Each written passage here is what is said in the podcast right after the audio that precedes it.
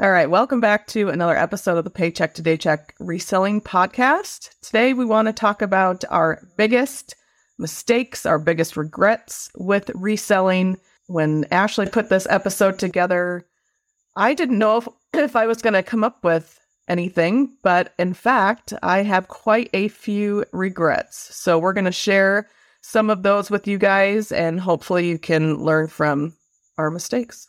Yeah, same. When I was thinking about episode ideas, I was like, oh, you know, I have a couple, I guess, like big regrets. Um, and then the more I thought, I'm like, oh wow, I guess I actually have like more than I thought. So we're gonna dive into it. And like Liz said, hopefully you guys can learn from our mistakes. And um, yeah, let's do this. My first big regret in reselling is not branching out outside of clothing and shoes sooner than I did.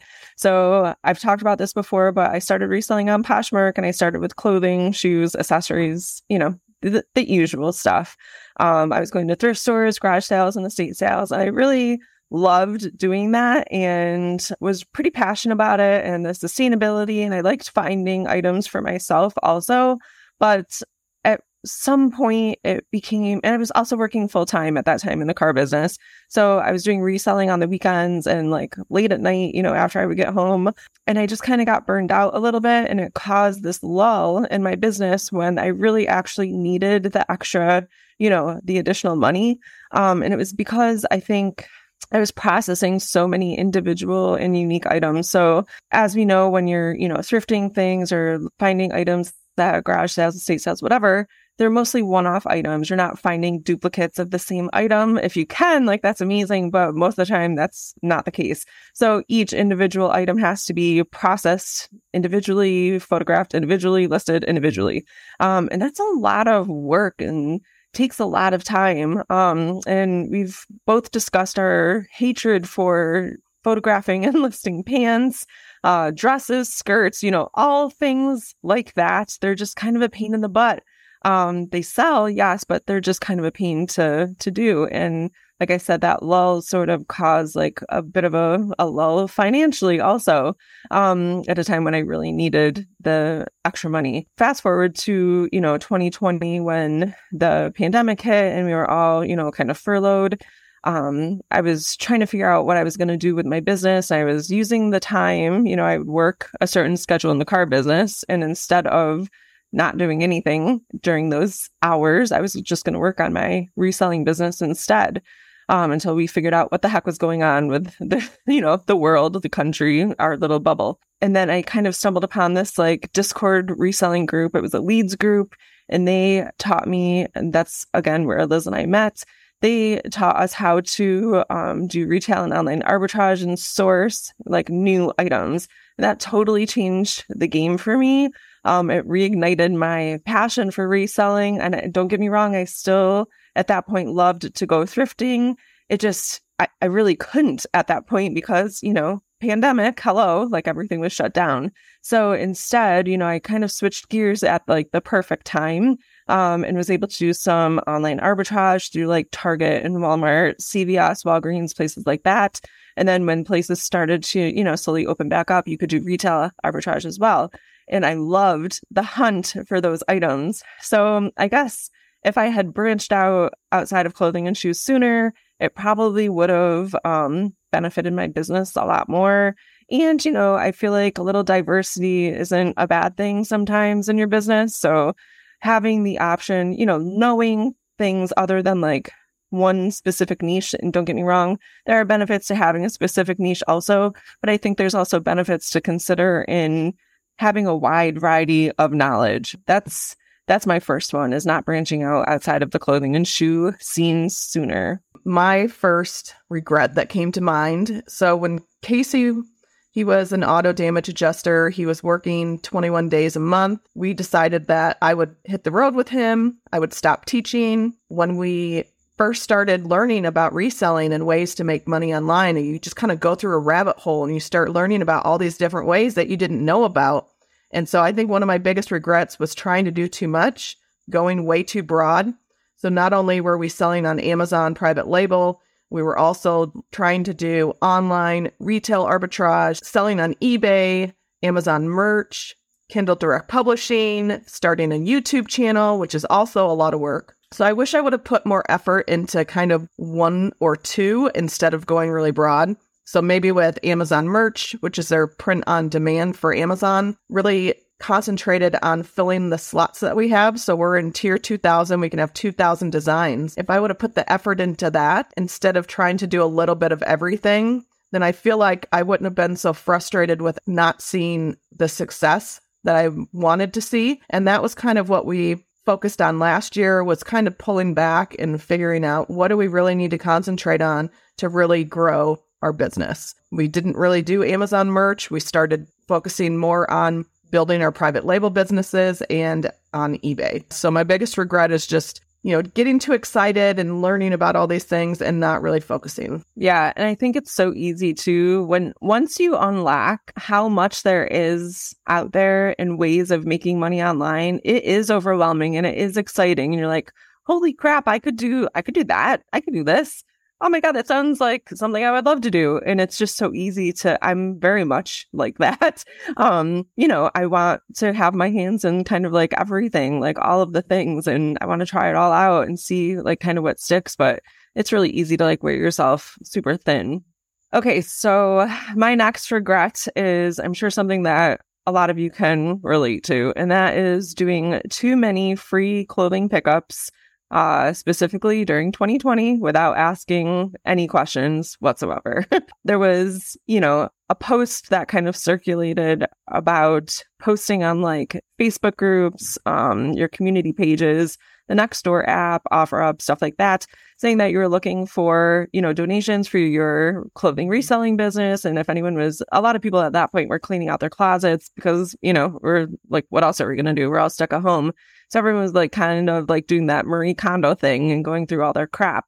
So instead of donating to the thrift stores that were all closed anyways and donations were piling up, a couple people got this like great idea. Like let's advertise our businesses to our local community and if people want to choose to donate to us like that would be great.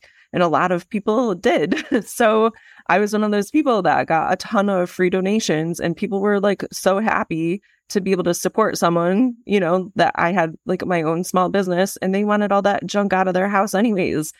The problem was is that a lot of it was junk.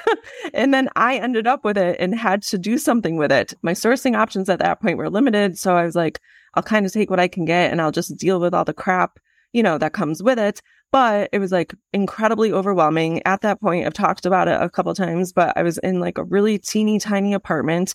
I had inventory freaking everywhere. And I ended up adding like, I think it was like 10 or 15 bins of inventory from these free clothing pickups. And I just, I couldn't process it fast enough. And I ended up hanging on to a lot of stuff that I shouldn't have hung on to at that time. Um, because I thought that, uh, I'm, I'm definitely going to list this stuff. And I actually just went through the last bin of that junk last week and I I put it almost all of it. There were two items that I hung on to, but I put almost all of it into a garbage bag and then donated it to like you know the the um donation bins. Like there's nothing wrong with it. It wasn't like stained or ripped or anything like that. It was like and there was like a ton of like old lady nightgowns and like christopher and banks stuff that like from way back in the day you know it was totally fine and wearable but it's definitely not stuff that i'm going to list and going to sell like on poshmark or ebay. So let's get it the heck out of here. So anyways you know all that to say i should have ha- asked a couple more questions. Like, could you send me like a couple pictures of, you know, the items that you have? I just want to make sure that it's a right fit for my business before, you know, I waste your time and have you meet me or whatever, whatever I could have said. But that would have saved me a lot of time and frustration and agony. Which ironically, that is one of my regrets as well. is getting free inventory from friends and family without looking it up to see the value. So like we went through my grandma's place. My mom was like, "Here, take this, the stuff." And I was at the time I was thinking, "Okay, this is great because we are a little on the low side with inventory. This will be a good way for me to get things." I even bought a bag from a friend and, you know, paid $70 for it for like a huge garbage bag of clothing. But the free inventory, we at, are in a position now where we just don't have the space anymore. We have a 1200 square foot outbuilding, but that's filled with Amazon products. So really our reselling space has decreased and I just don't have the space and the time to be going through somebody else's inventory. And I think that was a big learning curve because a lot of that stuff, yes, we could probably sell it, but it's only going to profit like a dollar or two. And so we've really changed our buying criteria. We are being way more selective with what we buy because we would rather have 10 items that profit $25 than to have 25 items that profit $10. We'd rather save the time and not have to list all those items. So I think sometimes when you're getting free stuff, yeah, that's great. And that is a way if you're first starting to get inventory, get to know the brands. But in the end, it just starts to accumulate and then you get so frustrated because you're looking at it like, I wish it would just list itself, but it's not going to. So sometimes free isn't always good. Yeah, 100%. And I think that's like a tough lesson to learn. And knowing when you're at that point is also kind of difficult because free sounds amazing. You know, free sounds like profit. But if you're not going to list it and if it's just going to sit around or if it's going to, you know, we talked before in a few episodes about weighing your value, like how much your time is worth versus how much profit you're making on something. And learning that lesson is really important too. Like, yeah, sure, I could list this and take pictures and, you know, answer questions. And then when it sells, I can package it up in my cute little poly mailers and send it off to the post office. But is all of that really worth like an eight, ten dollar profit? You know, probably not.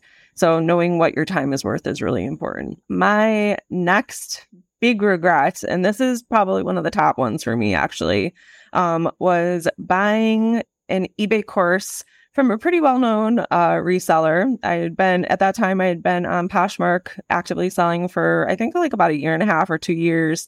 And I had been following um, this course creator for quite a while on Instagram. And they were very successful and had a YouTube that I followed. And um, they just, they were making moves and I was like, wow, like they really, you know, know their stuff. They have it all together and I want to be like them. I want to have a business just like them. So at that point, I was so intimidated by the whole thought of starting on eBay and learning the shipping and all that stuff that I needed some guidance and assistance and when I learned that they had an eBay course, I was like, wow, you know, I've been watching these people for so long and I really, you know, admire them and look up to them and they seem like amazing people. So um, I'm going to buy into their course. So when they started talking about their next like drop of the course, um, I was like, yeah, I'm gonna, I'm gonna do this. So I made sure that I had the money set aside for it. And I actually remember the day I was out garage selling. It was like, I think spring or summer or something. And I remember the exact house that I was parked in front of. Like I had my car parked out there, my alarm set so I didn't miss the drop because it was like a limited, you know, number of people that were able to purchase it. So I think it was like $350 and it was, that was like a lot of money for me. I mean, it still is a lot of money, but especially at that point, I was kind of still new and I wasn't sure that this was even going to work, you know, but I'd read some, you know, reviews about the course. Everyone seemed to really like the course and, you know, the people, the, the creators. So like, okay, I'm going to, I'm going to jump in and I'm going to do this. So I purchased it. I was one of the lucky, you know, ones that was able to buy into it. And I dove into the course when, you know, they sent it to us and it was all like kind of pre-recorded videos, which I understand is how a lot of courses are run but usually there's like kind of a interactive aspect with like the people that, you know, purchase your your course. And there was like really not any of that. There was no like one-on-one or even like Zoom calls or really anything like that.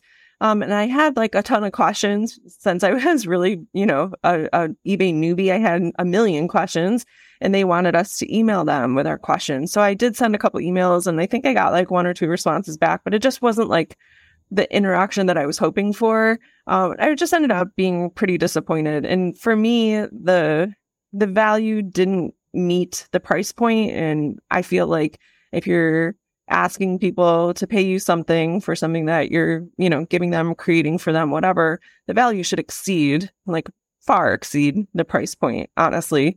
Um, and I just found that it didn't really meet the price point that they were asking. I wish I had done I guess maybe some more searching on my own or tried to find, you know, an individual within the reselling community that would be willing to help me. Um, and then maybe I could pay them the 350 instead, you know, for kind of like a one-on-one mentor. Um, I think that would have been a lot more valuable for me as an individual. And, you know, like I said, that course seemed to have like amazing reviews. So it obviously worked for some people, but it just wasn't what I was hoping for or expected. That's a, a big one for me. I've done a eBay course. I feel like a lot of those, and I've done an Amazon course, the info is outdated, you know, yeah. because it does take a long time to record those videos, edit them. eBay is constantly changing things. They have updates. They're changing, you know, just the way eBay works in general. So I think sometimes you have to be really careful with courses. And a lot of people don't want to spend the time looking up that info, even though it's all out there on the internet, it's free. And people like having it in an organized spot. If it's a course, I feel like it definitely has to have some sort of community, whether that's a Facebook group or a Discord or something where you can ask questions. Because if you don't have that ability, then you're not really going to get everything out of it. Because then it's just like reading or watching yeah. videos.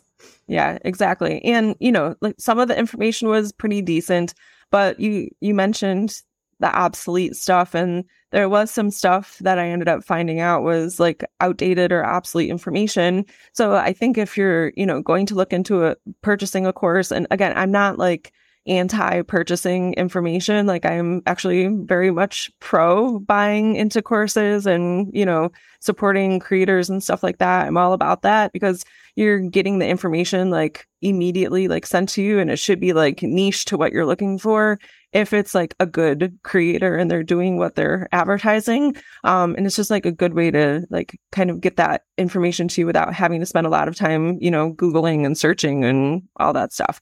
So it, it should save you time in exchange for the money. So i think if you're you know going to purchase a course or you know some sort of information i would definitely check with the creator um, to make sure that they're constantly doing updates as things change. Like Liz said, uh, if it's Amazon or eBay or whatever the course is about, make sure that the creator is doing consistent updates as different things roll out on those platforms. Otherwise, you're going to be learning information that is not going to be useful for you. All right. So, my next regret with reselling, which I feel like I've talked about a couple times, it was buying out an eBay store from a local reseller. When Casey's mom, shout out to Bolo Brenda, was in town, she's always sitting on the back patio looking on Facebook Marketplace. And at the time, this was still during COVID.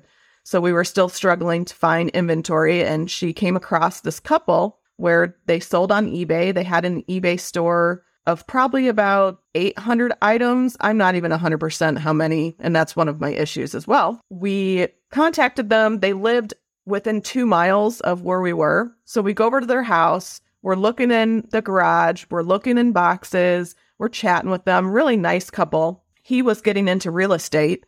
So they weren't going to be doing eBay anymore. So they just w- wanted to get out of it. He had it for $4,500. We talked him down to 2200 But my biggest regret was we didn't ask enough questions. We didn't go through all the inventory. We didn't count the inventory. And it really was just a very casual buy where looking back, if I would have looked closer at the inventory, I would have noticed like some of the shoes, they were not in good shape. Yes, they were good brands, but they weren't in good shape. So they weren't the best at sourcing quality products. I finally pulled a bunch of stuff and sold it at the garage sale this past weekend because I got to the point where we bought it two years ago. That stuff is sitting there. It's not quality stuff, and we just need to move on. If you are going to come across somebody selling out their eBay inventory, I would encourage you to look at their eBay store, go through the items because you can have them show you like listed value, like how much is listed because we just didn't have enough information. Mm-hmm. I feel like we probably broke even. We didn't make any money on it, but we also did get some other things in addition. So they gave us like a photo setup area, a bunch of tables, we got a coffee table, some random coffee table, cute little table and chairs. That was Melissa and Doug. So we did get more in addition.